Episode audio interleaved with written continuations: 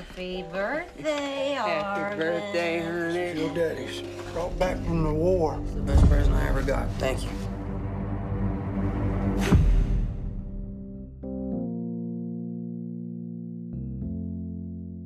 Witajcie kochani, tu Darek. A tu Patryk, cześć. Witamy w kolejnej mini recenzji transkontynentalnego magazynu filmowego i dziś trafił nam się produkt Netflixa, co zresztą widać po harmonogramie tych filmów. Wyszło trochę jeszcze wyjdzie, no i dzisiejszy film, choć nie jest debiutem, to jego reżyser Antonio Campos ma przynajmniej na Filmwebie aż trzy debiuty, a przynajmniej był nominowany trzykrotnie za debiut, więc e, tak naprawdę nie wiadomo jak mu się ta filmografia liczy, ale choć nieznany reżyser Patryku, to jeśli chodzi o obsadę, to już tak y, no dosyć całkiem się to fajnie kształtuje, prawda? No właśnie, powiem ci, że ten kampus, nie wiem, chyba jakiegoś kampusa mieliśmy kiedyś. Prawie byłem pewien, że kampus, o, to, to jakiś znany reżyser, a potem wchodzę, że to chyba jednak nie ten, na, na pewno nie ten. E, jakkolwiek widziałem, że reżyserował między innymi pięć odcinków Grzesznicy, czyli Sinner, Mhm. E, Jak to u nas wspaniale przetłumaczyli w Polsce, bo oczywiście w serialu pod amerykańskim, angielskim tytułem Sinner w każdym sezonie to jest kto inny, są też różne płcie, a tutaj jest grzesznica od pierwszego sezonu i tak już się ciągnie za tym serialem. Tak, tak, tak. A oprócz tego widziałem kilka tytułów, ale zupełnie nie, kojarzę.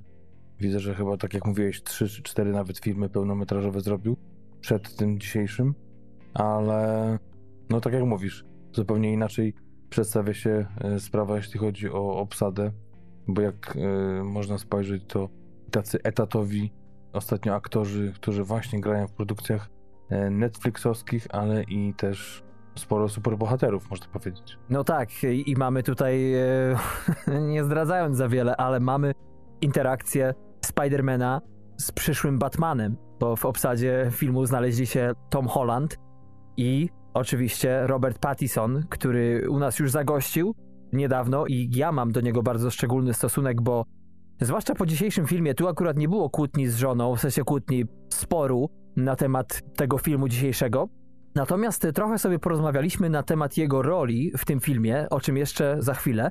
Natomiast muszę powiedzieć, że mimo wszystko Robert Pattinson y, to jest człowiek, którego oczywiście omijałem szerokim łukiem, kiedy grał w tych.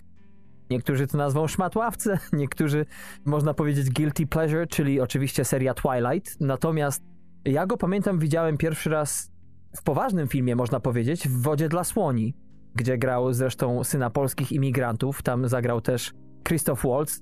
No i Pattison jest rzeczywiście na fali wznoszącej, ale nie jest on tutaj głównym aktorem w tym filmie. Jest tutaj sporo znanych nazwisk, e, które bardzo ciekawie się łączą ze sobą, jeśli chodzi o plot. Właśnie w ogóle trudno poza jedną postacią, która faktycznie z nami jest przez cały czas, czyli sam Donald Ray Pollock, czyli autor powieści na podstawie której powstał ten film, bo jest on tutaj narratorem. Od inwokacji aż do epilogu go mamy, a resztę to tak, no na przykład taki Tom Holland, kolejna gwiazda, tak jak mówiłeś, to prawie w połowie filmu dopiero do nas dołącza.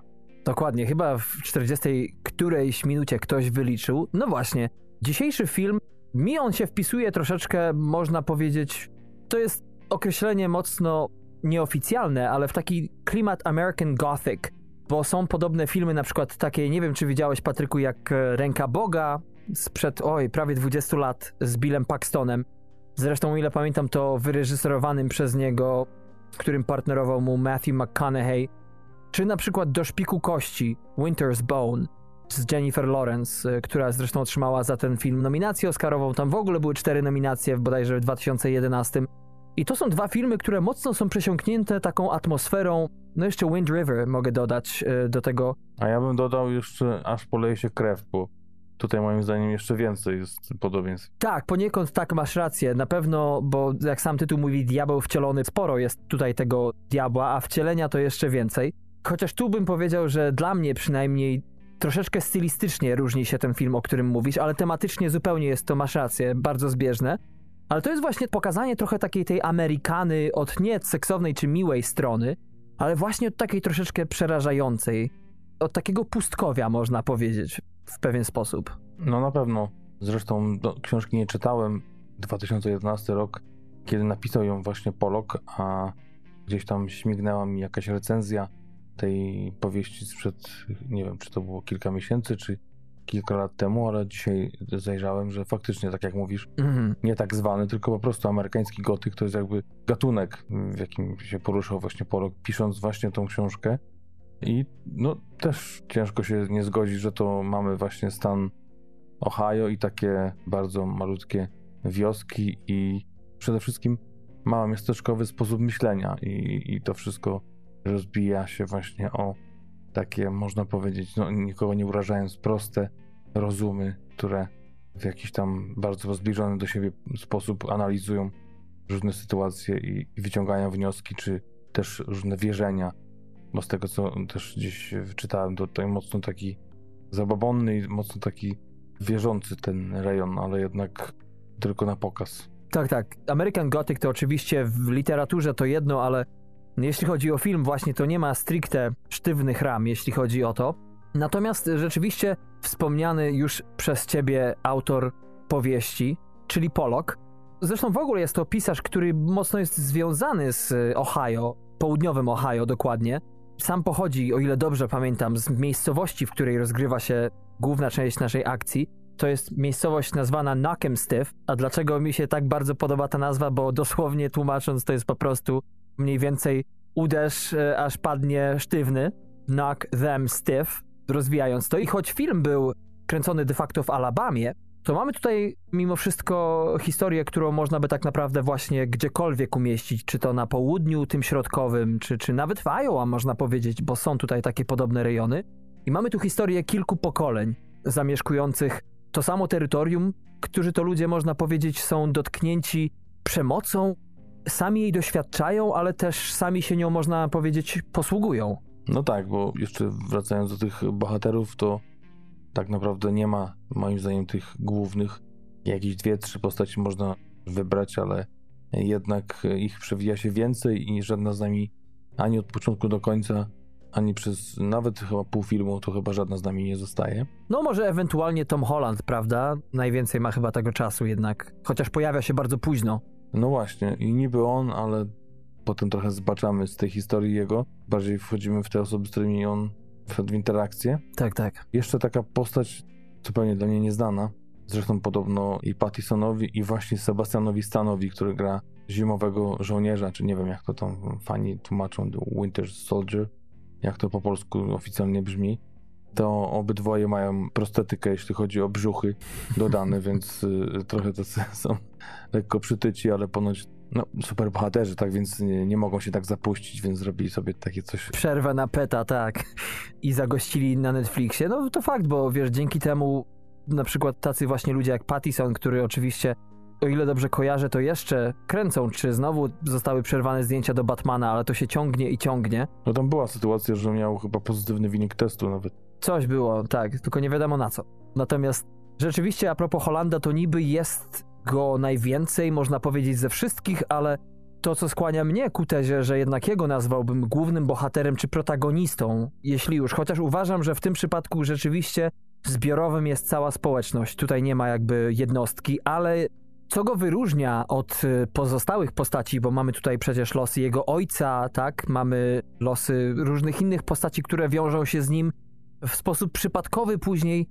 To, że on jako, można powiedzieć, nie wiem czy pierwszy, ale no w filmie naocznie stara się zerwać z tym błędnym kołem i oczyścić y, swoją miejscowość, do której powraca po długim czasie, zresztą też pełnym perypetii, z miejscowego elementu, można powiedzieć. Nie wiem, czy dobrze zrozumiałem. Chce przerwać po prostu spiralę nienawiści. Tak, a, a moim zdaniem idealnie powtarza to, co niestety moim zdaniem jest największą bolączką tego filmu. Takie przesłanie, że nie da się uciec od swojego przeznaczenia, od korzeni, od tego, że naśladujemy to, co robili nasi rodzice. Trochę to jest właśnie mocno, moim zdaniem, raz, krzywdzące, Mhm. a dwa, dzisiaj tak sobie pomyślałem, czy to właśnie takie filmy, które traktują w jakiś tam dość poważny sposób takie tematy właśnie, jak mówisz, społeczne, pochodzenie, ale też i właśnie psychologię i tego, jak się rozwijamy, że każdy taki film w miarę właśnie z takim podejściem dość yy, reformatorskim. Tak, takim właśnie prawie jak z Wikipedii, Mhm. że mm, może być oglądany przez osobę, która pierwszy raz czegoś takiego doświadcza i ma jakiś pierwszy taki wzór, jak to na tym świecie jest. Mm. I to niestety dość jednoznacznie to jest wszystko opisane, co chyba jednak nie jest prawdą i tak samo jak to, że no może zło czai się wszędzie, ale to nie znaczy, że jest po prostu, może nie są to jednostki, ale chyba nie aż na taką skalę. To znaczy tutaj na pewno mamy do czynienia nie tyle z sosem pomidorowym, co z koncentratem, bo rzeczywiście tutaj nagromadzenie tego wszystkiego no, może przyprawić o ból głowy. Mówiąc o tym, że jego bohater Toma Hollanda zamierza zerwać z tym błędnym kołem, oczywiście to jest tylko zamierzenie, natomiast e, masz rację, że ten film jest zresztą bardzo ciekawy, bo ta jego postać jest troszeczkę emblematyczna, jeśli chodzi w ogóle o cały film i mój szczególnie odbiór tego dzieła. Chociaż zakładamy, że chyba jakoś tam podobnie możemy ten film oceniać. Natomiast dla mnie jedną z największych bolączek tego filmu, czy inaczej, największą zaletą jest sposób przedstawienia, czy historię. I rozmaite rozwiązania, które mi jako widzowi przychodzą do głowy. Natomiast niekoniecznie ten film realizuje swojego zamierzenia, tak jak nasz główny bohater nie zrywa do końca, w jaki sposób to oczywiście nie będziemy zdradzali z tym, co mu przyświeca. Tak samo i ten film nie do końca chyba wydaje mi się, że choć jest ambitny, do nie końca udaje mu się to wszystko ze sobą sprawnie połączyć. Że tak naprawdę dostajemy tutaj nie papkę, broń Boże, ale no taki mocny cios trochę, który ani żadnego morału z tego nie ma, ani no nic za bardzo pozytywnego z tego nie płynie. Jak ty się odniesiesz do tego filmu? Jak bardzo udany jest dla ciebie? No właśnie mam to samo, co właśnie wymieniłeś teraz, czyli problem z tym i zakończeniem, i z takim morałem, przesłaniem. To nie jest tak, że wiesz, no jednak każdy musi mieć jakieś pozytywne przesłanie, ale jakieś chociaż takie uczące, a tutaj wydaje się, że po pewnym czasie, kiedy zaczynamy odkrywać wzór, jakim idzie ten film, to przestaje zaskakiwać i potem to mniej więcej toczy się tak, jak jakby się wydawało, że mógłby, chociaż początek jest mocno obiecujący i kilka zwrotów jest bardzo ciekawych Mhm, i to na przykład traci ten film przy drugim razie, bo dzisiaj oglądałem go drugi raz. mhm, Pierwszy raz ten film miał premierę już ponad miesiąc temu, więc mniej więcej w okolicach premiery go widziałem. I tutaj on dużo traci z tego początku, kiedy faktycznie zaskakuje. No i brak, myślę, brak konsekwencji. Właśnie konsekwencji jest aż za dużo, właśnie do takiej aż y, formy karykaturalnego powtarzania się mhm. ale przez to też, że nie wiem, w jakiś sposób wydawało mi się jakkolwiek fajnie, że łączą się losy naszych bohaterów w pewnym momencie, które wydawałoby się nie są możliwe do połączenia, chociaż gdzieś tam na początku narrator nam to tak przedstawia, że wydaje się, że tak to będzie, że kiedyś tam te losy się połączą, to jednak moim zdaniem prostymi środkami i zbyt mało wykwintnie, jeśli chodzi o jakąś taką intrygę, o jakąś zawiłość, te losy się łączą tak dość, że tak powiem, nawet prymitywny sposób mhm. i nie trudno do tego dojść, jak, jak to się stanie. A Zapytam cię trochę przewrotnie. Co sprawiło, że dokończyłeś ten film? Mnie mam za oboma razami. To znaczy, czy tylko był to dziennikarski obowiązek w cudzysłowie, czy jednak właśnie, jak twoim zdaniem, czy te elementy, które działają dla ciebie, jak one są rozłożone przez film, czy to jest kluczem do, do tego filmu? Jednak, żeby coś z niego wyciągnąć? Wiesz co, no przede wszystkim to, żeby przerwać projekcję filmu, to naprawdę musi być jakiś dramat. Chociaż, no, są takie dramaty jak The Room, że radość jest tak e, niesamowita, że oglądasz do końca, chociaż Mhm. jest to uznawane za jeden z najgorszych filmów świata. Oczywiście mówię o filmie e, Tomiego Wiseau, czy Wiseau, czy A nie z Brie Larson, no tak. tak. Więc tak jak mówię, ten początek był obiecujący, te postacie się pojawiały, coraz to bardziej znani aktorzy i też tacy, którzy gdzieś tam w gronie mojego zainteresowania są, na przykład Mia Wasikowski, chociaż tu zrobię trzy kropki, Mhm. to Bo może ja ci powiem, jak to u mnie było, że jednak poza, y, jeszcze dojdę do tego, co mi się nie podobało, to mimo wszystko ciekawe były niektóre rzeczy zrobione, jeśli chodzi właśnie o tą przemoc, że czasami właśnie bardzo dobrze nabudowywany był strach i zwłaszcza ta spirala przemocy. Zresztą ja mam może zupełnie inny odbiór tego, bo troszeczkę różnych rzeczy obserwuję tu, w środkowych Stanach Stanów Zjednoczonych. Natomiast to jednak sprawiało, że co chwilę coś się zdarzyło, co jednak dawało nadzieję, że a jednak może coś za rogiem się jednak pojawi i jakoś to pociągnie zupełnie inaczej, sprawniej. Wiesz co, no za drugim razem wiedziałem, tak jak mówisz, po tej, może to nie jest jakiś, tak jak ktoś powiedział, porno brutalizm, Mhm.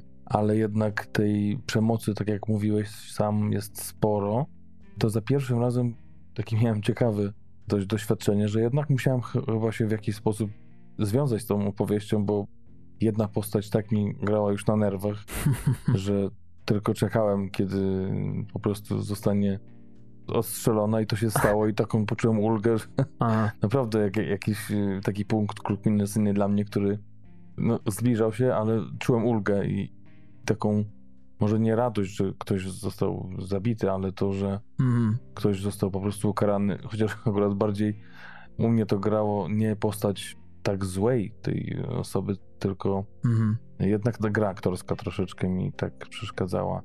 Chociaż generalnie to jest jeden z największych chyba atutów, ta, ta warstwa aktorska. Zresztą nawet za drugim razem, bo ostatnio gadaliśmy o tym, że jeden aktor dość mocno u mnie kuleje, jeśli chodzi o niemrużenie oczu, jak go widzę, czyli Jason Clark, to za drugim razem tak przyjrzałem się jego postaci i no jednak tam wszystko grało. No Jednak widzisz. nawet takie przyruchy, właśnie też to słuchanie, ta obserwacja, takie mini gesty, naprawdę takie, których nie zauważyłem za pierwszym razem, to no właśnie to jest ten plus tego drugiego razu, także coś się traci, ale coś tam się zyskuje. Zawsze mówimy o tym, że ten wzrok trochę w inne rejony wtedy gdzieś układa na, na ekranie. Tak jest. No Jason Clark tutaj gra Carla Hendersona, męża Sandy Henderson, granej przez Riley Keough. No i tutaj akurat powiem szczerze, że to jest jeden z najsmaczniejszych e, elementów, jeśli chodzi o postaci, bo grają tutaj małżeństwo, które lubi pomóc przygodnym autostopowiczom, że tak e, się wyrażę. Problem miałem akurat z nimi taki, że troszeczkę ich postacie były napisane kliszowo nieco. Nie miałem problemu w ogóle z ich aktorstwem, bo było świetne. Jeszcze nie wymieniliśmy tutaj kilku aktorów, ale na przykład Tom Holland, już wspomniany, gra Arwina Russella, czyli tego mojego, w cudzysłowie, jak już musi być pojedynczy protagonista, to ja bym go w tej roli obsadził, ale jego ojca gra tutaj Bill Skarsgård, ojca, który przeprowadza się do tej miejscowości po wojnie. I Patryku ostatnio rozmawialiśmy trochę a propos Billa Skarsgarda i tego, jak on odstaje jednak od e, swojej rodziny, jeśli chodzi o urodę. I już sobie wytłumaczyłem to, jak można opisać jego wygląd. Po prostu jest to tak, jakby Wojciech Szczęsny i Steve Buscemi mieli dziecko. Bo wcześniej mówiliśmy, że ma troszeczkę tego wilkołaka, nie? Mhm. Natomiast chcę przejść na chwilę do Roberta Pattisona. Miałem z nim ogromny problem, bo z jednej strony chwali się go bardzo za coraz lepsze role i ja też jestem jego wielkim fanem, jak już wspomniałem, ale z nim miałem taki problem tutaj w tym filmie, co zaważyło na ocenie nie tyle jego gry, co w ogóle postaci, to to, że chyba została napisana troszeczkę bardziej tak a la campi, slapstickowo. Tak mocno przerysowany jest jego styl, chociaż autentyczny co do joty, że właśnie jakby nie wiem, jak ty się do tego odniesiesz, bo wydawało mi się, że mimo iż gra świetnie, to jednak jego postać jest ze względu właśnie na to, jak jest napisana, najmniej wymiarowa chyba w całym filmie. Nie podoba mi się to, do jakich wniosków dochodzimy. To znaczy, ja już wiem, kim on jest, jako tylko otwiera paszczę i niestety twórcy nic nie zmieniają mojego punktu widzenia im dalej w las.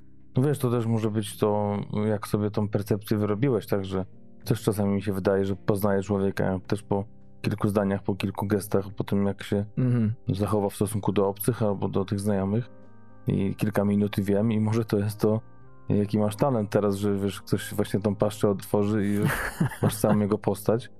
Ale fakt, faktem, że trochę taka klisza jest i ta jednowymiarowość trochę aż za bardzo bije. Tym bardziej, że wiem, jaki jest potencjał. Ja też uważam, że, że coraz lepsze role wybiera, coraz lepiej mu się to wszystko układa. I wcześniej zaczął, moim zdaniem, ten dobór lepszych ról niż na przykład taki Matthew McConaughey, który za długo trochę siedział w tych komediach romantycznych, Mhm. ale też wyszedł na prostą, więc y, zostawmy go w spokoju. E, Robert, y, no przecież dopiero ile 34 lata ma, więc jeszcze dużo przed nim.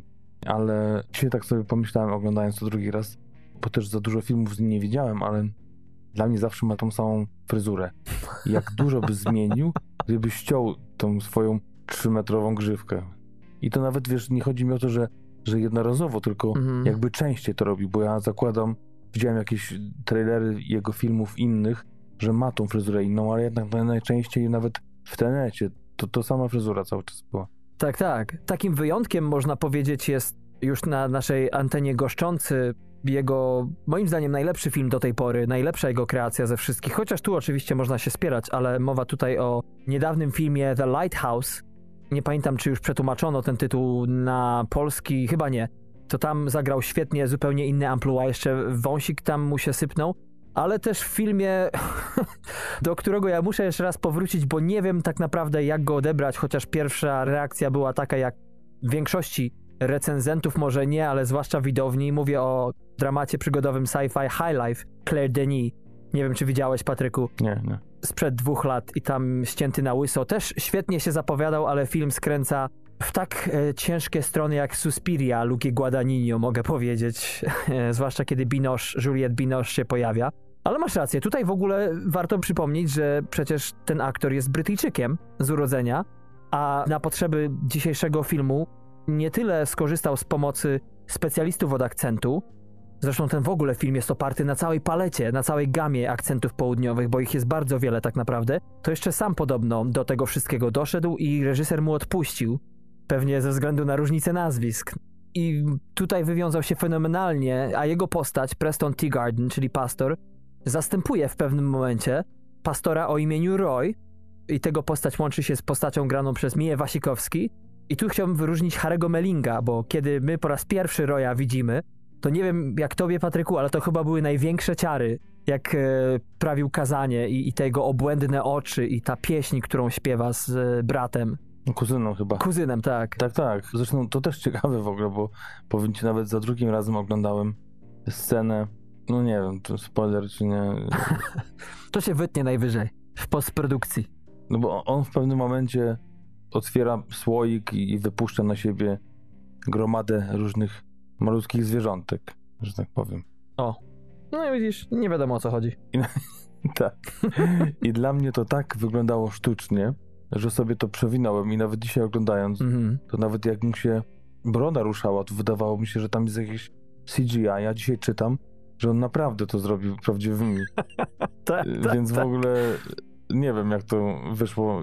Bo generalnie film nie wydaje się tak super ostry, jeśli chodzi i, i taki, wiesz, ekstra super HD, Mhm. a te, te zwierzątka są tak idealnie sfilmowane, że no wydawało mi się, że to jest coś właśnie wygenerowanego przez komputer. No powiem ci, że tu jestem też e, lekko podzielony, jeśli chodzi o ten aspekt tego filmu, czyli w sposób, w jaki pokazuje właśnie rzeczy na krawędzi, można powiedzieć, czy brutalizm, bo nie mam wrażenia, nie odnoszę, że on epatuje tutaj niczym, ale to też sprawia, że czegoś mi jednak brakuje.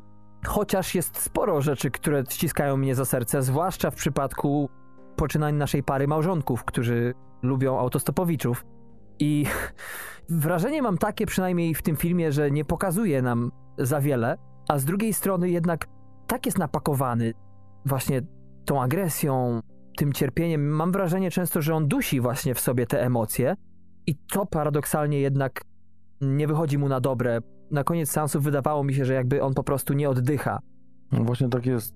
Ostatnio zauważyłem taki trend. Właśnie. Ostatnio to był serial, to wiem na pewno, Mhm. z Markiem Ruffalo, gdzie też było trochę takie epatowanie dramatem ludzkim. Tutaj takim właśnie dramatem połączonym z takim diabłem wcielonym po prostu, Mhm. jak tytuł polski mówi, w człowieka, który siedzi, który jest przerażający, y, jak się do niego zajrzy. Mhm. I tego jest tak dużo, że też, też tak trochę to męczyło, tak jak mówisz, i trochę tego nie było widać końca. Były właśnie co chwilę takie huśtawki, dwuosobowe oprawca, y, ofiara i tylko czekało się, kiedy po prostu jedno dopadnie drugie.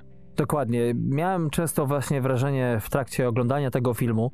No ale mimo wszystko jednak chyba zgodni jesteśmy, bo po co byśmy robili dzisiejszy odcinek? Nie żeby tylko paplać, bo tych różnych innych rzeczy, które moglibyśmy zrobić jest więcej, ale z jednej strony warto ten film obejrzeć na pewno, przynajmniej takie jest moje zdanie, ale z drugiej właśnie i to też nie to, że wszyscy widzą moje zdanie, bo znam osoby, które generalnie przyjęły ten film bardzo dobrze, mimo wszystko. Były przerażone, ale nie widziały tych przeciw co ja. Ale właśnie ma się wrażenie takie troszeczkę i może to już nasze takie oko właśnie podcastowe, które się wykształciło w taki czy inny sposób przez prawie 4 lata już, no nie prawie, ale naszej działalności, które nie tyle szukało tutaj rzeczy do poprawy, co które po prostu widziało elementy, którym niedaleko było tak naprawdę od tego, żeby zadziałały, żeby kliknęły. I oczywiście łatwo powiedzieć, że mądrzejsi jesteśmy po szkodzie, ale z drugiej strony jest wiele filmów, których nie da się wyratować, a ten mimo wszystko, no, powiem ci szczerze, że to tak jakby ten film powinien być zrobiony, zmontowany, a następnie pokazany reżyserowi i zresztą jego bratu, który jest scenarzystą tego filmu, Paolo, i dopiero ktoś powinien wtedy im szepnąć do ucha to i to zmienić i wtedy można puścić w obieg. No i niestety okazało się to nierealne. No właśnie typowo można to podsumować chyba zmarnowany potencjał na coś wybitnego naprawdę. Mhm. Właśnie podopinać kilka klamerek, po zapinać zamki, guziki, Tak. trochę gdzieś tu przybrudzić tutaj, a tu z drugiej strony właśnie trochę wybielić ten y, syf, który się zbiera. Nawet ostatnio z żoną rozmawiałem o tym filmie, o którym mówiliśmy ostatnio, czyli Przechowalnia 12, że tyle tam jest dramatu, że nawet w takim filmie, który przecież zrobiliśmy dla naszego podcastu, czyli Pogorzelisko, nawet tam są takie elementy, pomimo tego całego dramatu i tych niesamowitych przeżyć głównej bohaterki, kiedy jest jakaś iskra nadziei, kiedy odzyskuje na przykład dzieci na chwilę i wiesz, jakby są takie up and downs, a tutaj jest właśnie jakby ciągle idziemy w tym samym kierunku i to trochę szkodzi. No, tym bardziej, że tak jak mówię, prawie wszystko tu jest, bo oprócz oczywiście mało dość znanych postaci twórców, bo Antonio, Brazylijczyk, e, co prawda urodzony w Nowym Jorku, ale ojciec pochodzi z Brazylii, ma już doświadczenie, można powiedzieć, z całkiem niezłymi nazwiskami, no bo przecież po debiucie After School w 2008 roku tam grał Michael Stuhlbarg, między innymi to był debiut w Cannes. W 2016 roku, czyli 4 lata temu, wyreżyserował dramat pod tytułem Christine z Michaelem C. Hallem, czyli słynnym Dexterem. Tam też była nominacja w Sundance.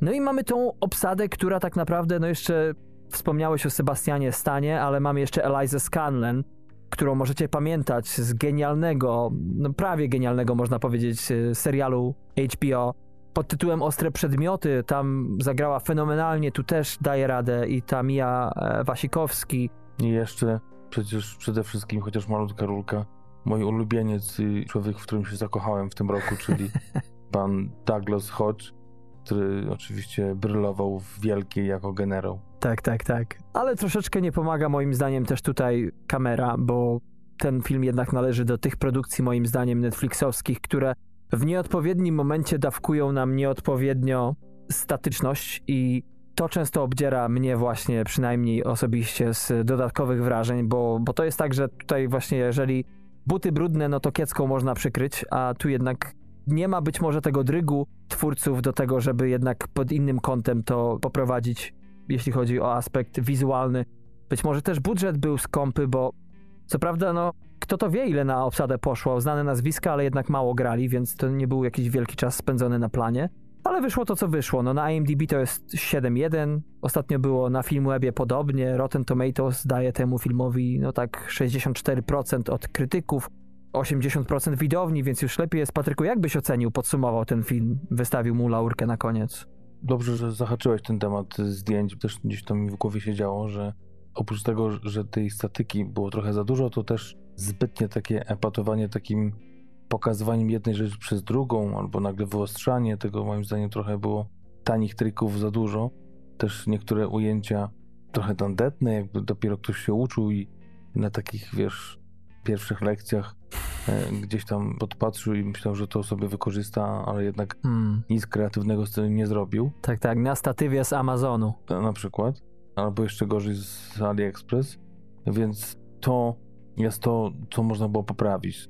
Też na przykład, no mówisz o tej oczywiście świetnej, też w ostrych przedmiotach y, zaimponowała mi wtedy bardzo młoda, dzisiaj też 21 lat dziewczyna, czyli Eliza Scanlon.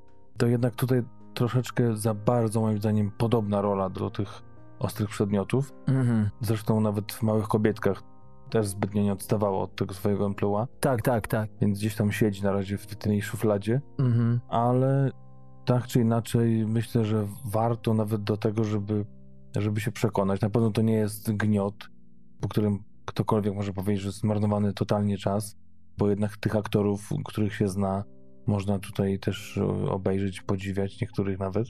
Dla mnie na przykład Bill Skarsgård jest niesamowitym odkryciem. Na początku tak zastanawiałem się, kto to jest, bo zupełnie go nie kojarzyłem jako Pennywise. Oczywiście z Tak. z filmu, to pod tym całym makijażem to zupełnie nie były, może te oczy, ale reszta zupełnie inna. I no na pewno też nie dla każdego, ale z drugiej strony jakby ktoś zaczynał romans z tego typu filmami, a tych na przykład, które wymieniliśmy dzisiaj, nie widział, no to myślę, że to początek by był dobry. Tak jak już widziałeś Mhm. coś lepszego, to może trochę gorzej, ale jakby w drugą stronę to, to, to całkiem nieźle. Więc ja na takie nasze 15 TMF-owskie dam no 11. A, jakbyś mi panie czytał notatki, ja też dałem 11, w porywach do 11,5 może za, nie z litości, ale za kilka elementów, ale rzeczywiście, dwunastka to to nie jest. Podpisuję się pod tym wszystkim, o czym powiedziałeś. Ja mogę tylko dodać, że ktoś napisał o tym filmie, że lepiej było zrobić z tego miniserię i tu akurat y, zgadzam się w 100%. No i wtedy można byłoby faktycznie porozwijać te postaci, tych aktorów wykorzystać. Chociaż też nie wiadomo, czy takie gwiazdy miałyby czas na jakieś serie. Tak jest. No ale tak jak powiedziałeś, moim zdaniem film nie działa jako całość, ale jest wiele smaczków tu i ówdzie i nawet właśnie dla takiej rozrywki troszeczkę, czy nawet nie tyle rozrywki, co dla trenowania formy kinomaniakowej. Warto zobaczyć właśnie, przekonać się, skonfrontować się i jeżeli macie doświadczenie już z tego typu kinem, to mam nadzieję, że obudzi się w was również ten taki wewnętrzny reżyser, czy przynajmniej scenarzysta, czy krytyk, bo każdy w sobie ma nie tylko te potwory z dzisiejszego, mam nadzieję, że nie, może jakieś lightowe wersje potworów, ale też właśnie mamy to, co w sobie kształcimy oglądając podobne produkcje. No i to tyle, kochani, jeśli chodzi o naszą dzisiejszą mini recenzję. Oczywiście zapraszamy do notatek z naszym odcinkiem na www.tmfpodcast.com, a także na Facebook i Instagram, tam jesteśmy pod aliasem TMF Podcast oraz na Twitter, tam TMF Dolny podkreślnik podcast. I oczywiście aplikacje i iTunes, i Spotify, i YouTube, Empik Go, i Lekton. Natomiast, y, kochani, co? Za tydzień prawdopodobnie, jeżeli nic nam nie wyskoczy, będzie mój półodcinek, a potem zobaczy się. Już mamy kilka selekcji na nasze pełne odcinki. Jeszcze mamy w planach mini recenzję, bo coś się tam trafiło. Patryku, dziękuję Ci za dziś. Dziękuję Wam, kochani, za to, że jesteście z nami, nas wspieracie, słuchacie, ściągacie i mam nadzieję polecacie. Tak, y, piszcie do nas, nie bójcie się, nie wstydźcie. My też dużo rzeczy nie wiemy i chcielibyśmy się nauczyć, może akurat od Was. Także każdy kontakt jest jak najbardziej mile widziany. No i tyle do następnego odcinka. Miłego tygodnia, miłego dnia, wieczoru.